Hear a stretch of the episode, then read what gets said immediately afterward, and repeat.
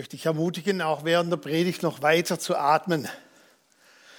Die Predigt ist nur eine kurze Pause. Wir werden das Lied nachher nochmal singen, dass du dort, wo du bist, noch weiter diese geistliche Luft einatmest. Ich war früher mal mit Bandkollegen in der Schweiz auf einer Tournee durch das Berner Oberland. Und dann hat ein Freund von mir gesagt, das ist eine super Luft hier. Das muss einatmen. Und als guter Schwabe, weil in der Schweiz alles so teuer war, hat er gesagt, das Beste ist, die Luft kostet nichts. Und das möchte ich dir auch zusprechen. So wie es im Jesaja heißt, komm doch her zu mir. All ihr müde seid, ja. Ich will euch erfrischen, erquicken. Atme ruhig weiter. Das stört mich nicht, wenn du weiter atmest während der Predigt. Ich habe als Jugendlicher Asterix geliebt. Asterix und Obelix. Und durch meinen älteren Bruder hatte ich immer gute Lieferanten von neuen Asterix-Heften. Und ich konnte durch diese Asterix-Comic auch ein Stück weit meine, ehrlich gesagt, sehr bescheidenen Lateinischkenntnisse auffrischen. Und mein Papa, das war so ein wandelndes Geschichtslexikon. Wenn du denn irgendwas gefragt hast, unter 40 Minuten ging nichts in der Erklärung. Der wusste alles. Und deshalb hat mich Geschichte 0,0 interessiert. Aber durch Asterix-Comic habe ich zumindest ein paar Dinge kapiert, was in der Geschichte vor sich ging. Und dann, ich habe eine Folie mitgebracht, natürlich der Zaubertrank, den Asterix immer bei sich hatte in seiner Feldflasche. Dieser Zaubertrank, der übernatürliche Kräfte verlieh, sehr zum Leidwesen der Römer die dort stationiert waren, auch sehr zum Leidwesen immer des gleichen Piratenbootes, das gerade auf hoher See gefahren ist. Und in dem Alter etwa, da war es ja so, dass mein Kinderglaube sich langsam ablöst und wir nennen das dann den eigenen Glauben quasi wird, also so dieser, dieser Shift, dein Kinderglaube, dieses Fundament wird dann quasi abgelöst und du fängst an, deinen eigenen Glauben zu finden. Es war gar nicht so einfach in der Pfingstgemeinde, in der ich aufgewachsen bin, weil in der Pfingstgemeinde gibt es eigentlich ganz grob gesagt nur ein Thema. Und das ist Heiliger Geist. Und du hast es vorwärts gehört, rückwärts gehört, in allen Varianten. Und, und, wenn wir vom Heiligen Geist sprechen, dann sprechen wir ja von drei verschiedenen Dingen, die wir betonen. Wir sprechen von den Gaben des Heiligen Geistes, von den übernatürlichen Fähigkeiten, die der Geist Gottes schenkt. Auch heute Abend bin ich wieder total und heute Morgen bin ich total gerührt und ich bin total ähm, auch innerlich erfreut, wie viele Gaben hier im Raum sind und wie viel Gaben sich hier manifestieren, wie Gott Gaben schenkt. Und neben den Gaben natürlich auch die Person des Heiligen Geistes. Es war Jesus auch sehr wichtig, dass er immer wieder betonte, dass der Heilige Geist eine Person ist. Also durch das Geschehen von Pfingsten, durch das Geschehen, was wir Geistestaufe nennen, ist nicht eine nebulöse Kraft irgendwie in uns eingezogen, sondern eine Person hat Wohnung in uns genommen. Und es ist die Person, durch die wir Beziehung haben zu Gott. Aber dann, ihr ahnt es schon, der dritte Aspekt, in der Pfingstgemeinde wurde sehr betont, die Kraft des Heiligen Geistes. Und es wurde dann auch sehr kräftig ausgesprochen, so die Kraft des Heiligen Geistes. Und wenn du das von Kind an hörst, und dann kommt jetzt in der Jugend noch so dein eigener Glaube, den du jetzt zusammen interpretierst, was bedeutet das eigentlich? Und du bist beeinflusst von manchen TV-Serien wie Bonanza. Und ich erinnere mich noch, den ersten Film, den ich gesehen habe, war James Bond 007 Moonraker, streng geheim und dann aus den Asterix-Heften dieser Zauberdrang, dann mischst du dir etwas zusammen, was die Kraft des Heiligen Geistes bedeutet. Und ich habe für mich so gedacht, ich habe mal wieder nicht für die Mathe-Klausur gelernt. Jetzt nehme ich einen Schluck Heiliger Geist und dann wird alles gut. Es wurde alles gut, aber nur für die Lehrerin. Und sie hat mit großer Freude mir meine Mathe-Klausur hingelegt und gesagt, einige mussten eine 5 liefern. Das war ich. Und ich fragte mich, aber Heiliger Geist, ich habe doch einen großen Schluck von dir genommen. Und dann ging ich zu oft, zu spät ins Bett, viel zu tun, dort überall Musik. Und dann war ich schlapp am Samstag, ausgelutscht. Und ausgerechnet am Samstag spielt man dann gegen den Nachbarclub das wichtigste Spiel im ganzen Jahr. Schnell noch, Heiliger Geist, erfülle mich und dann wird alles gut. Zur 30. Minute wurde ich ausgewechselt, obwohl ich doch einen riesiger Schluck Heiliger Geist genommen habe. Und dann, was so doof ist in der Teenie-Zeit, in der Pubertät, da gibt's ja Mädels, mit denen möchte man zumindest mal sprechen. Also weiter will man ja gar nicht gehen. Darf man nicht gehen, wenn man aus der Pfingstgemeinde kommt. Aber das Blöde ist, man ist so furchtbar schüchtern. Und habe ich mir so vorgestellt, jetzt nehme ich zwei Schluck Heiliger Geist. Boah, und dann klappt's. Und dann stand ich vor einem Mädchen und brachte nichts heraus. Mund trocken, Birne rot, Schweißflecken. Und ich sagte aber, Heiliger Geist, wäre ich bloß als Kind in den Zaubertrank gefallen, dann wäre es irgendwie einfacher. Was meint jetzt die Bibel eigentlich, wenn sie neben den Gaben der Person des Heiligen Geistes die Kraft des Heiligen Geistes betont? Jesus sagte zu den Jüngern in Lukas 24, und ihr habt dieses Mal eine Menge an Bibelstellen. Also, da müsst ihr bald anfangen, die mal nachzulesen in den YouTube-Anmerkungen, weil sonst werdet ihr nicht fertig, bis die Corgi predigt dann am nächsten Sonntag. Es sind so, so viele kostbare Bibelstellen. Jesus sagte, wartet, bis ihr, Luther übersetzt, angetan werdet mit der Kraft des Heiligen Geistes. Wörtlich bedeutet es eigentlich, bis ihr bemantelt werdet oder bis ihr bekleidet werdet mit der Kraft des Heiligen Geistes. Die Juden damals wussten genau, was er meinte. Ein Kleid, ein Gewand war immer ein Ausdruck auch von innerer Kraft und Stabilität, von Würde. Und du konntest anhand vom Kleid schon sehen, welche Würde oder mit welcher inneren Stellung auch, mit welcher Autorität, auch mit welcher Rangordnung in der Gesellschaft jemand einhergeht. Und Jesus sagte, wartet, bis der Heilige Geist euch einkleidet, weil dann wird euer natürlicher Rang nicht mehr entscheidend sein, welche Rangstellung ihr in der Gesellschaft habt. Aber der Heilige Geist wird euch innerlich so stark machen und so stabil machen, dass ihr sogar meine Zeugen sein werdet. Er sagte explizit, bevor er in den Himmel auffuhr, wartet, bis ihr die Kraft des Heiligen Geistes empfangen habt. Auch sehr interessant, dass er an dieser Stelle nicht sagte, wartet, bis der Heilige Geist auf euch kommt, sondern als er das letzte Mal vom Heiligen Geist spricht, dort heißt es, wartet, bis die Kraft des Heiligen Geistes auf dich kommt. Und in der Apostelgeschichte heißt es, mit großer Kraft bezeugten die Apostel. Eigentlich wäre es logisch, dass man hier übersetzen würde mit großer Überzeugung oder Begeisterung bezeugten die Apostel. Es heißt aber immer wieder, das ist nur eine Stelle in Apostelgeschichte 4,33. Es kommt so oft, dass sie mit großer Kraft bezeugten.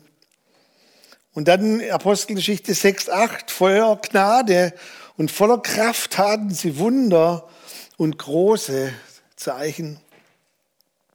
Dieses Wort, das benutzt wird für Kraft, unterscheidet sich in krasser Art und Weise von den sonst üblichen Worten, wenn es um Kraft geht, um körperliche Kraft, um mentale Kraft. Es ist ein ganz eigenes Wort, das eigentlich die Bibel hier kreiert oder schöpft.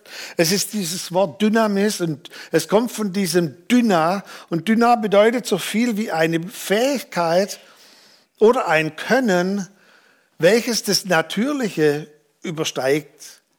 Also wenn du Dünner gesagt hattest, dann meintest du eigentlich so einen, wie soll ich mal sagen, Hochbegabten, der mit sechseinhalb schon in der 13. Gymnasialstufe das Abi machen kann, wo du dir sagst, das, das, das ist doch nicht normal. Das geht doch nicht, der ist doch hochbegabt.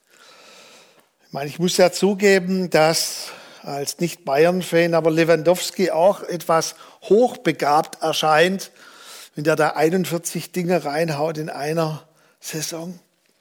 Und ganz interessant ist, dass in der Apostelgeschichte später diese Wunder nicht mehr als Wunder bezeichnet werden, Also in den Evangelien werden die Wunder bezeichnet als Zeichen, als Hinweise seiner Göttlichkeit. In der Apostelgeschichte werden die Wunder nicht Zeichen genannt, sondern es waren Krafttaten. Auch hier wird unterschieden und gesagt, es waren Taten von einer übernatürlichen Kraft. Der ganze 1. Korinther 14 sagt, dass es nicht nur Begabungen gibt, sondern Paulus schreibt extra vor jede Gabe. Es ist eine hochbegabte Gabe. Es ist eine geistliche Gabe. Es ist eine aus dem Heiligen Geist resultierende Gabe. Und Dyna, Dynamis bedeutet auch eine besondere, innewohnende Kraft und Stärke. Lass uns mal Epheser 3, Vers 16 anschauen. Und ich habe vor zwei Wochen darüber gesprochen, über dieses apostolische Gebet von Paulus, wie er betet. Und der, das Gebet hat zwei Aspekte. Das eine ist die, die Kraft des Heiligen Geistes und das andere ist die Liebe. Epheser 3, 16, dort heißt es, er gebe euch nach dem Reichtum seiner Herrlichkeit mit Kraft gestärkt zu werden durch seinen Geist an dem inneren Menschen. Eigentlich müsste ich da viel länger drüber reden, weil das so reichhaltig ist, aber Paulus sagt hier, er gebe euch quasi Kraft nach dem Reichtum seiner Herrlichkeit. Und hier sagt er nicht wieder diese Issues, also diese natürliche mentale und körperliche Kraft, sondern er spricht von der Dynamis, von dieser übernatürlichen Fähigkeit. Und dieser Ausdruck mit Kraft gestärkt zu werden, ist äußerst schwierig zu übersetzen, weil es bedeutet immer und immer und immer und immer und immer und immer wieder gestärkt zu werden mit dieser Kraft. Also quasi ein Prozess. Wir haben heute Nachmittag noch gesprochen zu Hause über E-Fahrzeuge und hybride Fahrzeuge. Und da gibt es eine Range zwischen 100 Kilometer Reichweite und 500 Kilometer Reichweite. Aber irgendwann muss das Ding mal an den Strom. Und Paulus sagt eigentlich, ihr seid darauf angelegt in eurem Inneren, dass ihr immer und immer und immer wieder gestärkt werdet durch den Heiligen Geist. Ich habe meiner Gemeinde, ich weiß es doch wie heute, in Weiblingen gepredigt. Und dann kam ein lieber Bruder auf mich zu. Er ist Otto, ist heute schon beim Herrn. Und dann hat er zu mir gesagt, oh Bruder, das war so gut, was du gesagt hast. Das habe ich 1972 auch mal erlebt. Und ich denke erst, der verarscht mich oder was will der mir sagen? Und ich habe gesagt, ach so, du hast es einmal nur erlebt. In der Bibel ist es aber darauf angelegt, dass du das immer wieder erlebst. Du kannst mit dem E-Fahrzeug auch nicht sagen, ich habe es vom Autohaus bekommen und es war voll Du musst doch auch dein Smartphone immer wieder aufladen. Und das meint Paulus hier immer wieder mit Kraft gestärkt zu werden, so diese Stärkungszyklien. Und das Beste, das habe ich in dieser Bibelstelle in all den Jahren, wo ich darüber gesprochen habe, noch gar nicht gesehen. Paulus schreibt hier, ihr sollt gestärkt werden an dem inneren Menschen. Ich muss da dreimal nachschauen. Dort heißt es wirklich Esoterikos. Da kommt Esoterik her. Er meint nicht den Anthropos, also die Anthropologie, also dieser natürliche Mensch, sondern er spricht extra von dem Inwendigen, hat Luther übersetzt, weil er sagt, wie soll ich das jetzt übersetzen? Daher haben übrigens die Esoteriker den inneren Menschen, den inwendigen Menschen, haben sie den Begriff geklaut. Eigentlich haben wir das Patent, das ist ungeheuerlich. Hier steht, dass innerlich Esoterikos eine Kraft uns erfüllen wird. Und ich glaube zutiefst, dass jeder genau das möchte, dass er sagt, ja, Michael, doch, das möchte ich. Ich möchte innerlich kräftig und stark sein. Aber wie geht es? Gibt viele, viele Ansätze in der Bibel. Ich möchte uns heute Morgen zwei mitgeben. Der erste Ansatz ist, baue dich selbst auf. Baue dich selbst auf. Wann immer die Bibel über die Gaben des Heiligen Geistes spricht, Da komme ich total in innere Freude, weil es gibt nichts Schöneres, als wenn eine Person ihre Begabung erkennt und einsetzt und ein total erfülltes Leben lebt. Die Bibel betont übrigens auch nie an keiner Stelle die Aufgabe. Das ist ganz wichtig. Die Bibel betont immer die Gabe. Also manches Mal drehen wir das rum und dann suchen wir Leute und es gibt eine Aufgabe. Die Bibel sucht immer Personen mit einer Gabe. Weil wenn wir die Gaben entdeckt haben, dann wollen wir sie einbringen. Es gibt circa 30, je nach Zählweise. Und dann gibt es eine spezielle Gabe in der Bibel, die ist ein bisschen tricky. Und jetzt bitte nicht zu verstehen im Sinne eines Rankings oder Wertigkeit, sondern sie ist deshalb speziell, weil es oftmals Streit über diese Gabe gab und weil es diese Gabe sogar zweimal gibt. Also da gibt es die Gabe A und die Gabe B von dieser Gabe. Was meine ich? Es ist die Gabe der Zungenrede, die Gabe des Sprachenredens. Häufig ein Zeichen, wenn Personen mit Heiligem Geist erfüllt werden, und wenn immer das steht in der Bibel, heißt es so viel wie Glossa, das heißt nur Sprache oder Zunge. Es kann eine existente Sprache sein oder es kann die Sprache von Engeln sein.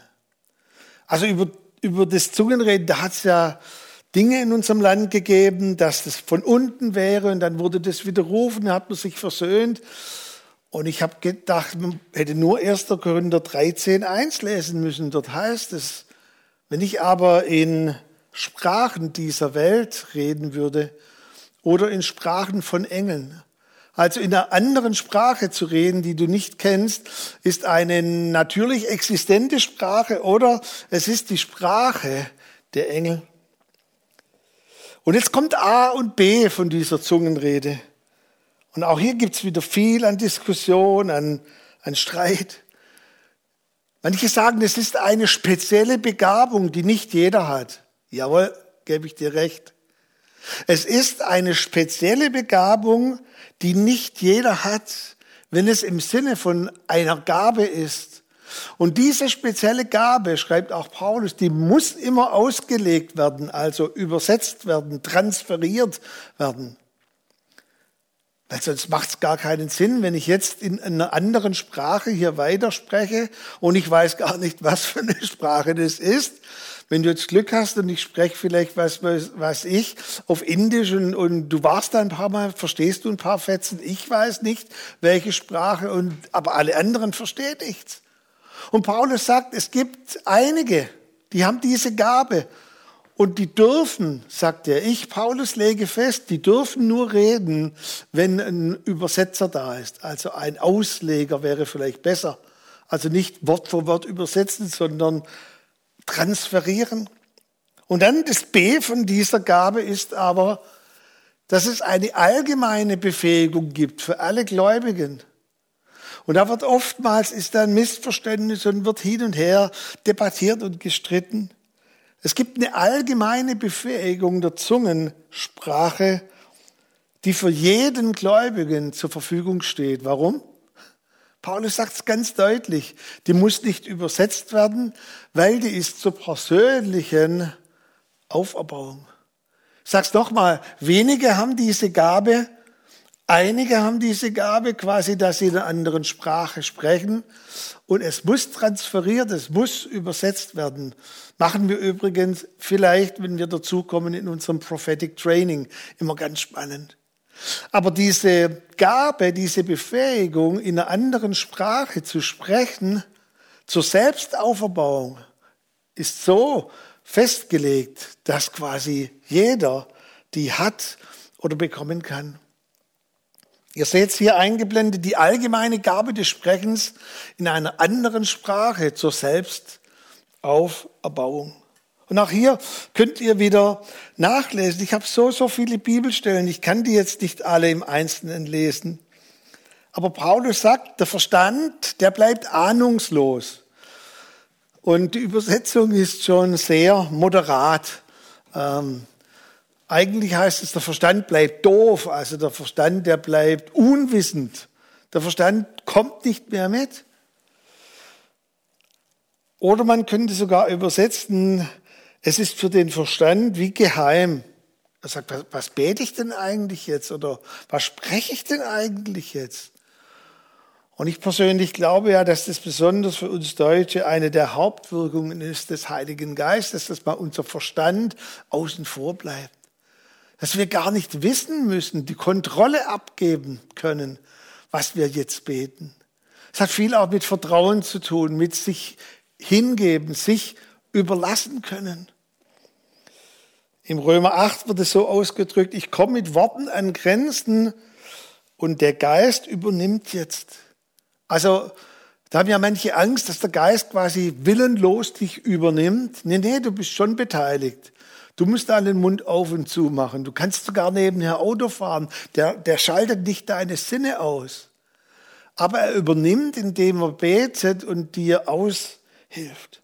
Und gerade, ich habe mir vorgenommen, eigentlich immer, wenn ich länger im Auto fahre, was man ja derzeit viel zu wenig tut, dass ich da grundsätzlich mein Smartphone ausmache und bete, egal wie lange die Fahrt geht, also für die 45 Minuten oder eineinhalb Stunden geht und ich bete. Und ganz ehrlich, so nach 15 Minuten kommt schon der Kampf, wo ich mir selber zuhöre und sage, was habe ich denn eigentlich gerade gebetet? Und dann merke ich, wie der Heilige Geist spricht mich ja dann, überlass doch mir. Aber dann weiß ich ja nicht mehr, was ich bete. Ja, eben. Ist doch gut. Ich, Heiliger Geist, kann besser beten als du und dann sich überlassen, sich hinzugeben. Und Paulus war ja ganz demütig, oder? Der schreibt übrigens, ich bete in dieser Sprache mehr als ihr alle zusammen. Wow.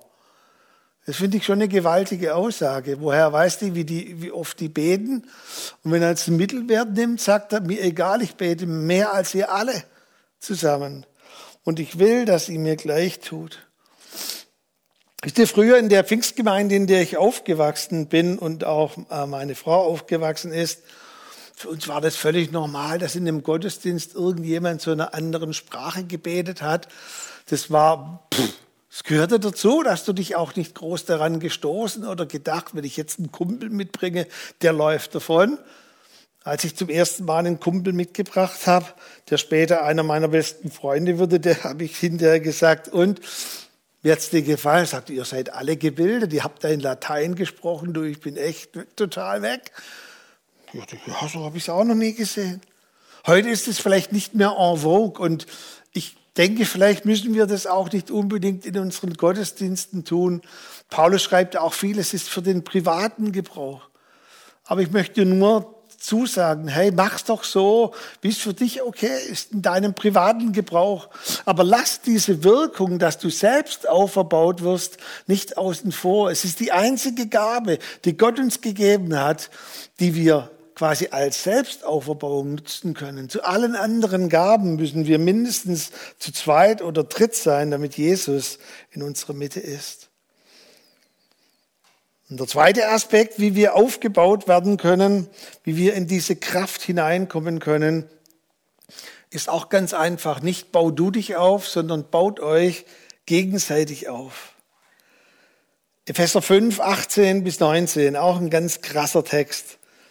Dort heißt es, und berauscht euch nicht mit Wein, worin Ausschweifung ist, sondern werdet immer wieder erfüllt voller Geist, indem ihr zueinander in Psalmen und Lobliedern und geistlichen Liedern redet und dem Herrn mit euren Herzen singt und spielt. Auch wieder eine ganz krasse Wortwahl und ich liebe Luther, ähm, weil der hat es nämlich geschnallt, was hier wirklich steht in äh, alten Luthern unrevidierten, unrevidierten Bibeln, da heißt es, sauft euch nicht voll Weines. Und die neueren Übersetzer, die da drüber sind, haben gesagt, das kann man doch nicht sagen. Also sauft euch nicht. Aber doch, es war genau dieses Wort, das man benutzt hat, wenn die Soldaten oder andere an der Schenke waren und nicht zu einem Glas Chardonnay genippt haben und dann so noch einen Rest drin gelassen haben, sondern wenn sie ein Wein oder ein Bier oder irgendwas, was die da hatten, wenn die das so in sich hineingeschüttet haben, das lief runter und bevor sie es auf hatten, haben sie gerufen, das nächste, Warum? Die hatten nur ein Ansinnen, nur eine Motivation.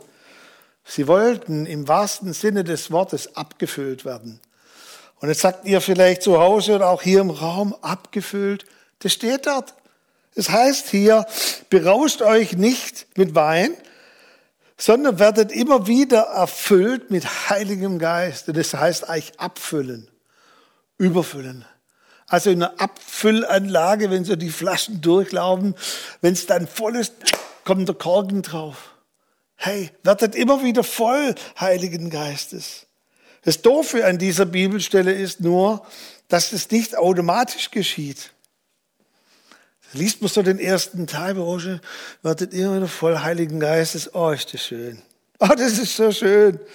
Und dann sagt stopp, da kommt der Vers 19 noch und dort heißt es, indem ihr miteinander, zueinander in geistlichen Liedern sprecht, indem ihr einander ermutigt, in Worten aus der Bibel, mit euren Worten. Und dann kommt's, und dem Herrn mit euren Herzen singt und spielt. Vor Corona wusste ich eigentlich auch nicht genau, was das bedeutet, dem Herrn mit dem Herzen singen und spielen. Jetzt sind wir trainiert, dass man tatsächlich, ohne singen zu dürfen, den Herrn anbeten kann mit dem Herzen. Aber das bedeutet so viel, wie wenn du quasi voll sein möchtest, diese Abfüllung, dieses ganz bewusste, ich nipp nicht nur, sondern ich möchte voll sein mit Heiligem Geist, dann brauchst du ein Gegenüber.